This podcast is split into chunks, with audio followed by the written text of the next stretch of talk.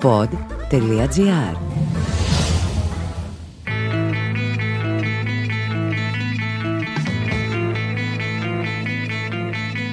Καλώς ήρθατε σε ένα ακόμα επεισόδιο του podcast «Χίλιες και μια λέξεις». Καλώς ήρθατε σε ένα μαγικό ταξίδι στην ελληνική γλώσσα. Είμαι ο Πάνος Δημάκης και θα είμαι ο ξεναγός σε αυτή την εξερεύνηση. Θα σας αποκαλύψω την πραγματική σημασία πολλών λέξεων και όταν τελειώσουμε θα έχετε καταλάβει γιατί μπορούμε να είμαστε περήφανοι για τη γλώσσα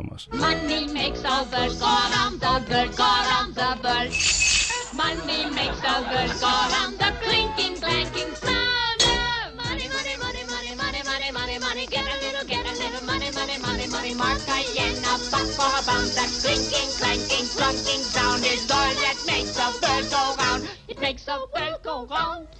Τα λεφτά κάνουν τον κόσμο να γυρίζει, λέει το τραγούδι. Βέβαια, εγώ θα έλεγα ότι τον κάνει να γυρίζει αγάπη, αλλά κακά τα ψέματα. Το χρήμα δεν τεμίσει σε κανείς.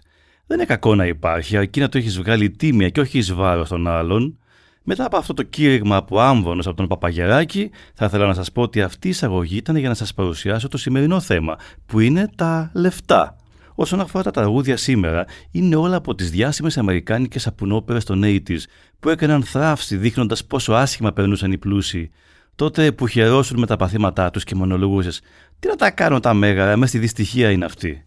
Με σειρά ακρόαση λοιπόν θα ακούσετε το μουσικό θέμα της δυναστείας, του Falcon Crest, των Colbys, της Τόλμης και Γοητείας και της Santa Barbara.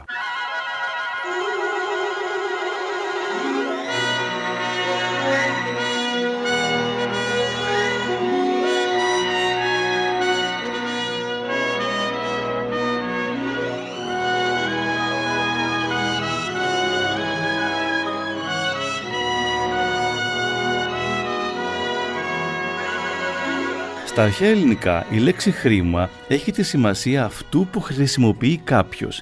Βγαίνει από το απρόσωπο ρήμα χρή, με ήττα, δηλαδή από την ίδια ρίζα με το χρήσιμος, χρήστης, χρήση και καταχρώμε, μιας και η μέση φωνή του χρή είναι χρώμε. Χρήμα λοιπόν ήταν το αναγκαίο και ως εκ τούτου πήρε και την έννοια των λεφτών. Ίσως έχετε ακούσει τη φράση «δι-δι χρημάτων». Όλη η φράση είναι «δι-δι χρημάτων» και άνευτο τον ουδέν έστι γενέστε των δεόντων. Κοινώς χρειάζονται χρήματα γιατί χωρίς αυτά δεν μπορεί να γίνει τίποτα από τα χρειαζόμενα. Τα λεφτά τώρα βγαίνουν δύσκολα. Επίσης τα λεφτά βγαίνουν από τα λεπτά, δηλαδή τις λεπτές υποδιέρεσεις ενός νομίσματος. Τα ξαναβρήκαμε τώρα με τα ευρώ. Κάπως έτσι είναι και τα λιανά, αφού λιανός άλλωστε σημαίνει λεπτός. Το ίδιο και τα ψηλά αν το σκεφτείτε. Ψηλά με γιώτα, ε, όχι ψηλά σαν το φασούλα. Και τα λεπτά και τα λιανά και τα ψηλά κουβαλάνε την έννοια της λεπτότητας και συνεπώς την έννοια της πιο μικρής υποδιέρεσης. Μικρή υποδιέρεση, να χαρώ εγώ πλεονασμό. Η αλήθεια είναι ότι η φράση λεπτό νόμισμα ξεκινά ήδη από τα ελληνιστικά χρόνια. Τα λεφτά τα λέμε και φράγκα ή ακόμα πιο αστεία γκαφρά. Που λέτε το φράγκο ονομάστηκε έτσι από τα μεσονικά νομίσματα που έγραφαν επάνω Rex Francorum, δηλαδή ο βασιλιάς των φράγκων. Των φράγκων του λαού εννοείται, ε. Φράγκη, εξού η Γαλλία λέγεται France. Χωρίς λοιπόν η Ελλάδα να έχει ποτέ νόμισμα το φράγκο, η λέξη εντάχθηκε μια χαρά στο λεξιλογιό μας και ακόμα λέμε τέρματα δίφραγκα όταν δηλώνουμε ότι δεν πρόκειται να πληρώσουμε άλλο. Από εκεί και ο φραγκοφωνιάς.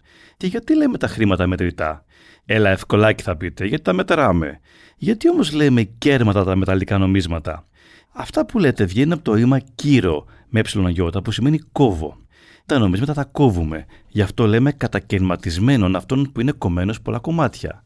Από το κύριο βγαίνουν πάρα πολλές λέξεις, αλλά αυτές θα τις δούμε σε άλλο επεισόδιο ανυπόμονα παιδιά.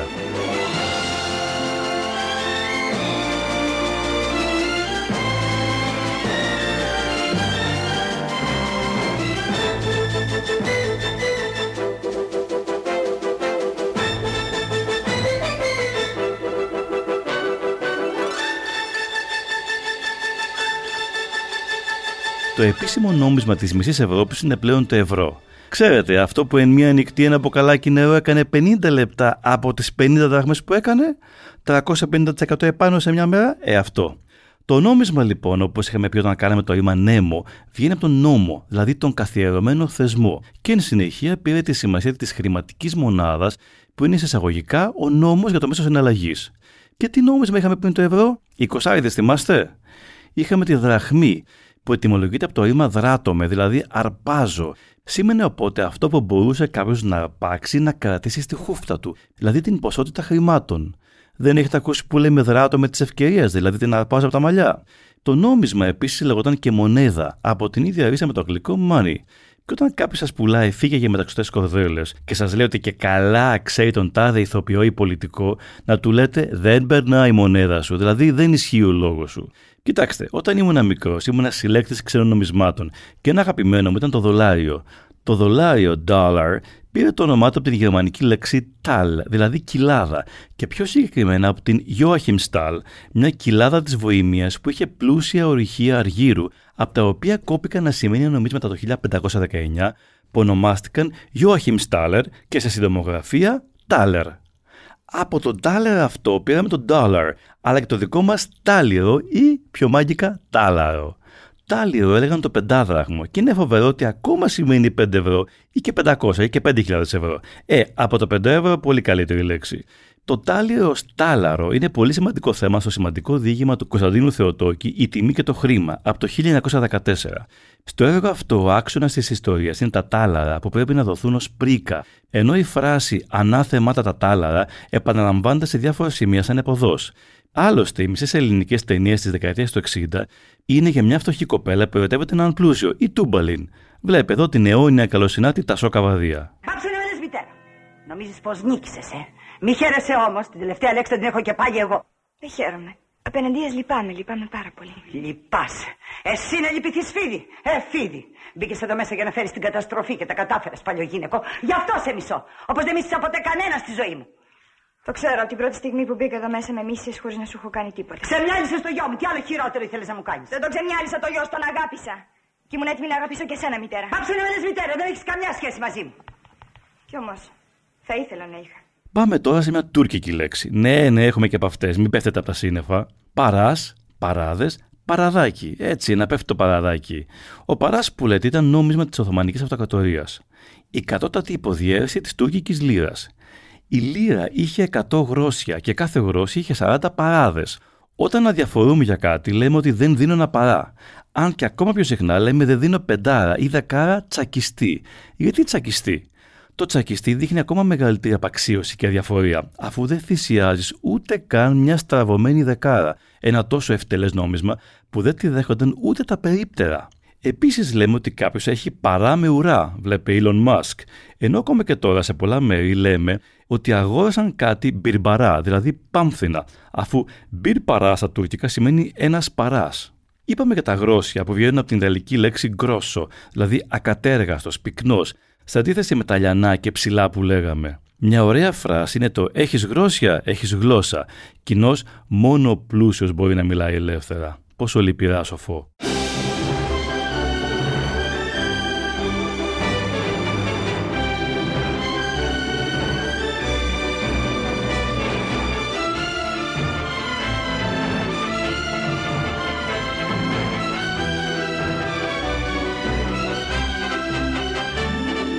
Πάμε τώρα να δούμε άλλες λέξεις για τα λεφτά. Έχουμε αργύρια. Ε, αυτό είναι εύκολο. Είναι τα αργερά νομίσματα που πήρε ο Ιούδας ως πληρωμή για την προδοσία του Ιησού. Φήμες ότι τα ήθελε για να αποπληρώσει ένα δάνειο για ένα σπιτάκι που έχει στη Γενισαρέτ δεν έχουν επιβεβαιωθεί. Φλουριά. Έτσι λέμε τα παλιά χρυσά νομίσματα από την ίδια ρίζα με τα φλωρίνια. Τα βάζουμε στη Βασιλόπιτα και ελπίζουμε να το κερδίσουμε, χωρίς όμως να σπάσουμε δόντι. Εξού πολλοί το ψαχουλεύουν με τα δάχτυλα και αφού το κερδίσουν θεωρούν ότι όλα θα πάνε καλά μες στη χρονιά, αφού και ο εμεί είναι με το μέρος τους. ναι. Ωραία φράση το έγινε κίτρινος σαν το φλουρί για κάποιον που χλώμιασε από τον φόβο. Συνεχάμε, που έλεγε και ένας καθηγητής μου στο γυμνάσιο. Ριάλια. Τα ριάλια, ριάλια, ριάλια, τα σελίνια μονάτσε διπλά, τα μονόλυρα πεντόλυρα και πούντα, ο ποζεβέγγις που τάσει στη πούγκα, ο, που λέει και βιολάρης. Τα διάσημα ριάλια της Κύπρου από το παλιό ισπανικό νόμισμα ρεάλ που σημαίνει βασιλικός. Η ρίστο εν παρόδο, ρεάλ λέγονται ακόμα τα νομίσματα της Βραζιλίας. Τώρα ας υποθέσουμε ότι κάνετε μια εργασία και περιμένετε να πληρωθείτε, αλλά ο άλλος κάνει την πάπια. Θα του πείτε λοιπόν, Μας τώρα τα μπικικίνια θα τα πέσεις. Αν κιόλα του πει ότι τα μπικικίνια βγαίνουν από το βενετικό πιτσενίν και πιτσίνο και αυτό από το ιταλικό πίκολο, μικρός, τότε θα συγκινηθεί και θα σας τα δώσει. Παλιότερα, disclaimer, οι γεννηθέντες μετά το 2000 μπορείτε να πάτε να φτιάξετε καφέ. Παλιότερα λοιπόν τα χιλιόδραγματα έλεγαν καφετιά λόγω του χρωματό τους. Τέρμα του disclaimer. Ξαναγυρίστε. Επίσης λέμε να βάλει ο καθένας τον οβολό του. Ο βολός ήταν ένα αρχαίο νόμισμα αρκετά ευτελούς αξίας που αρχικά έμοιαζε με μικρό σουβλί. Ναι, δεν ήταν κυκλικό κέρμα στην αρχή, αλλά μητερό. Και αυτό γιατί βγαίνει από τη λέξη οβελός, δηλαδή το σουβλί. Εξού λέμε οβελία το πασχαλινό αρνί που το σουβλίζουμε, αλλά και το ρήμα εξοβελίζω, δηλαδή εξακοντίζω. Πετάω κάτι μακριά σαν ακόντιο. Δεν το περιμένατε αυτό, ε!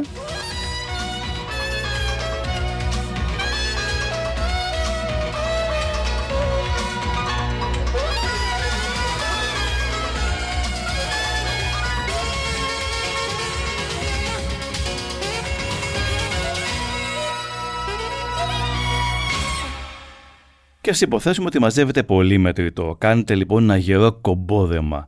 Γιατί το λέμε έτσι. Γιατί όταν δεν υπήρχαν πορτοφόλια, υπήρχαν πουγκιά. Η πούγκα που λέει και ο Βιολάη στα ριάλια. Τα πουγκιά ήταν και παραμένουν η φασμάτινα ή δερμάτινα σακούλια που μέχρι και πριν 60 χρόνια οι γυναίκες φιλούσαν με ένα σπάγκο κάτω από τα φουστάνια τους. Για να μην χυθούν λοιπόν τα χρήματα, έδαιναν κόμπο το σακούλι έξω το κομπόδεμα. Και επίσης, όταν λέμε ότι κάποιος γερολαδάς, δηλαδή τσιγκούναρος, από τον ομώνυμο χαρακτήρα του Καζαντζάκη, στο Χρυσός και αν σταυρώνεται, το αγαπημένο μου βιβλίο όλων των εποχών, by the way, ότι αυτός λοιπόν ο γερολαδάς τα μαζεύει χωρίς να σπαταλάει τίποτα, λέμε Τι τα μαζεύει Μασούρι, μαζί του θα τα πάρει στον άλλο κόσμο. Το μασούρι είναι όπως και με τις κλωστές όταν τυλίγουμε τα χαρτονομίσματα σε κουβάρια. Το μαζεύουμε δηλαδή. Μάσιμο μασούρι. Πριν πολλά πολλά χρόνια, όντας ένα συγγενικό σπίτι και μάλιστα στο κατόι, οι συγγενείς μου ανακάλυψαν όσο ήμουν εκεί ένα μασούρι με κατοχικά χαρτονομίσματα. Πιθανώς τα είχαν φυλάξει οι προγονείς τους, αλλά μετά έχασαν την αξία τους λόγω πληθωρισμού. Τώρα βέβαια δεν θα κάνουμε μασούρια, ή μήπως τα κάνετε εσείς; Ούτε έχουμε πουγκιά, αλλά έχουμε πορτοφόλια. Από το ιταλικό πορταφόλιο, δηλαδή αυτό που φέρει φύλλα. Με τα φύλλα να είναι τα χαρτονομίσματα φυσικά. Όσο για τον κουμπαρά, είναι τουρκική λέξη για το γουδί, που μοιάζει στο σχήμα το γουρνάκι της αποταμίευσης κάνει οink oink και σου θυμίζει ότι φασούλι το φασούλι γεμίζει το σακούλι. Και έτσι μπορείς να πας το καλοκαίρι στη Φολέγανδρο αντί να τη βγάλεις στην πλατεία και ψέλει μες στο λιοπύρι. Έχουμε λοιπόν τους πλούσιους και τους φτωχούς. Να η συγκλονιστική τιμολογία τους. Ο πλούτος είναι από την ίδια ρίζα με το ρήμα πλέο, δηλαδή όταν πλέεις μες στο χρήμα, όταν είναι άφθονο. Παρένθεση. Άφθονος, αυτός που είναι τόσος πολύ που δεν χρειάζεται να υπάρχει φθόνος, ζήλια, αφού είναι αρκετός για όλους ξαναγυρίζω στον πλούτο, το χρήμα που πλέει, που ρέει δηλαδή, εξού και λέμε και ρευστό για τα λεφτά. Και όσο και αν σας φαίνεται περίεργο, ο πλούτονας, ο Θεός του κάτω κόσμου, είναι αυτός που δίνει τον πλούτο που προσέφερε στους ανθρώπους του καρπούς της γης. Για σκεφτείτε, τα πάντα φυτρώνουν κάτω από τη γη. Τώρα, ο φτωχός ή πτωχός βγαίνει από το παλιό ρήμα πτήσω με ήττα και δύο σίγμα, το οποίο σημαίνει ζαρώνα το φόβο μου. Και μπορεί να μην το λέμε πια, αλλά λέμε το ρήμα πτωό και πτωημένος, δηλαδή αυτός που χάνει το θάρρος του. Όπου φτωχός και η μοίρα του λοιπόν.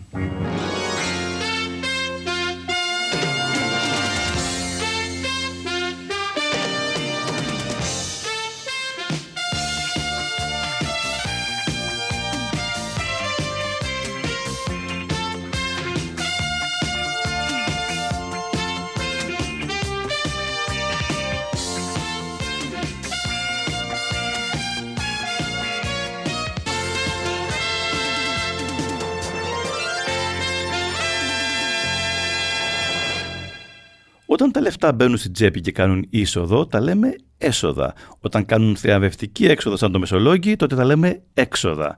Όταν είναι λίγα, ειδικά για τα παιδιά, τα λέμε χατζηλίκι, από την σχεδόν ομόηχη τουρκική λέξη που ίσως έχει συνάφεια με τη λέξη χαράτσι, το φόρο δηλαδή. Η τελευταία λέξη για σήμερα είναι η τράπεζα. Εκεί τα κουμπάμε, εκείνη μας τα παίρνει, εκείνη μας τα δίνει. Μια σχέση δούνα και λαβίν, αγάπης και μίσους.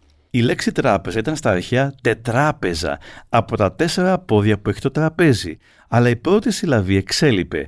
Αυτό το φαινόμενο λέγεται απλολογία. Η τράπεζα λοιπόν ήταν το τραπέζι του αργυραμιβού και έτσι η λέξη τράπεζα πήρε τη σημασία του πιστοτικού ιδρύματος. Αν το σκεφτείτε, οι Άγγλοι και οι Γάλλοι που λένε bank και οι Ιταλοί, οι Ισπανοί και οι Πορτογάλοι που λένε banco απηχούν τον πάγκο, το τραπέζι που κάθονταν οι αγιραμιβοί. Τώρα κοίτα, να έχει και το κατητή του. Όχι και πολλά. Εμένα δεν με νοιάζουν τα πλούτη. Τι με νοιάζει; Τι, τους είδα τους πάμπλητου. Μέσα στη δυστυχία και την πίκρα είναι. Αλλά άμα είναι και πάμπλητο τώρα, δεν θα το θεωρήσει και λάτωμα. Όχι, Ε, εγώ τι χάρη. ξέρω να το χειριστώ το χρήμα. Αχ, θα σε ερωτευόταν λέει ένας τέτοιος άντρας στην Ασπασία, ε. Αχ, και μια μέρα εκεί που καθαρίζω φασολάκια, να ανοίξει πόρτα, να μ' αρπάξει και να μου πει Πάμε να φύγουμε, αγάπη μου. Με την ποδιά εσύ; Με την πόδια. Όπως λέει και η Ασπασία, το χρήμα δεν είναι κατά ανάγκη κακό, δεν πρέπει ούτε να δαιμονοποιείται, αλλά ούτε και να αγιοποιείται και να γίνεται το υπέτατο ιδανικό. Βέβαια, πάντα έτσι προβαλόταν και δυστυχώς το σύγχρονο lifestyle αναδεικνύει τον εύκολο πλουτισμό ως το κύριο ιδεώδες της εποχής μας. Γι' αυτό εμείς εδώ θα μιλάμε για τον πλούτο της γλώσσας και της μάθησης. Αυτά για σήμερα. Σας ευχαριστώ που ταξιδέψατε μαζί μου στη μαγεία της ελληνικής γλώσσας. Να είστε καλά και να αγαπάτε τη γλώσσα μας. Και όσο περισσότερο την αγαπάτε και την προσέχετε, τόσο περισσότερο θα σας ανταμείβει και θα σας πλουτίζει. Σας περιμένω στο επόμενο ταξίδι με τις χίλιες και μια λέξεις. Είμαι ο Πάνος Δημάκης και αυτό ήταν το podcast «Χίλιες και μια λέξεις», μια παραγωγή του pod.gr. Για να ακούσετε και άλλα επεισόδια, ακολουθήστε μας στο Spotify, Google Podcast, Apple Podcast και σε όποια εφαρμογή ακούτε podcast από το κινητό σας.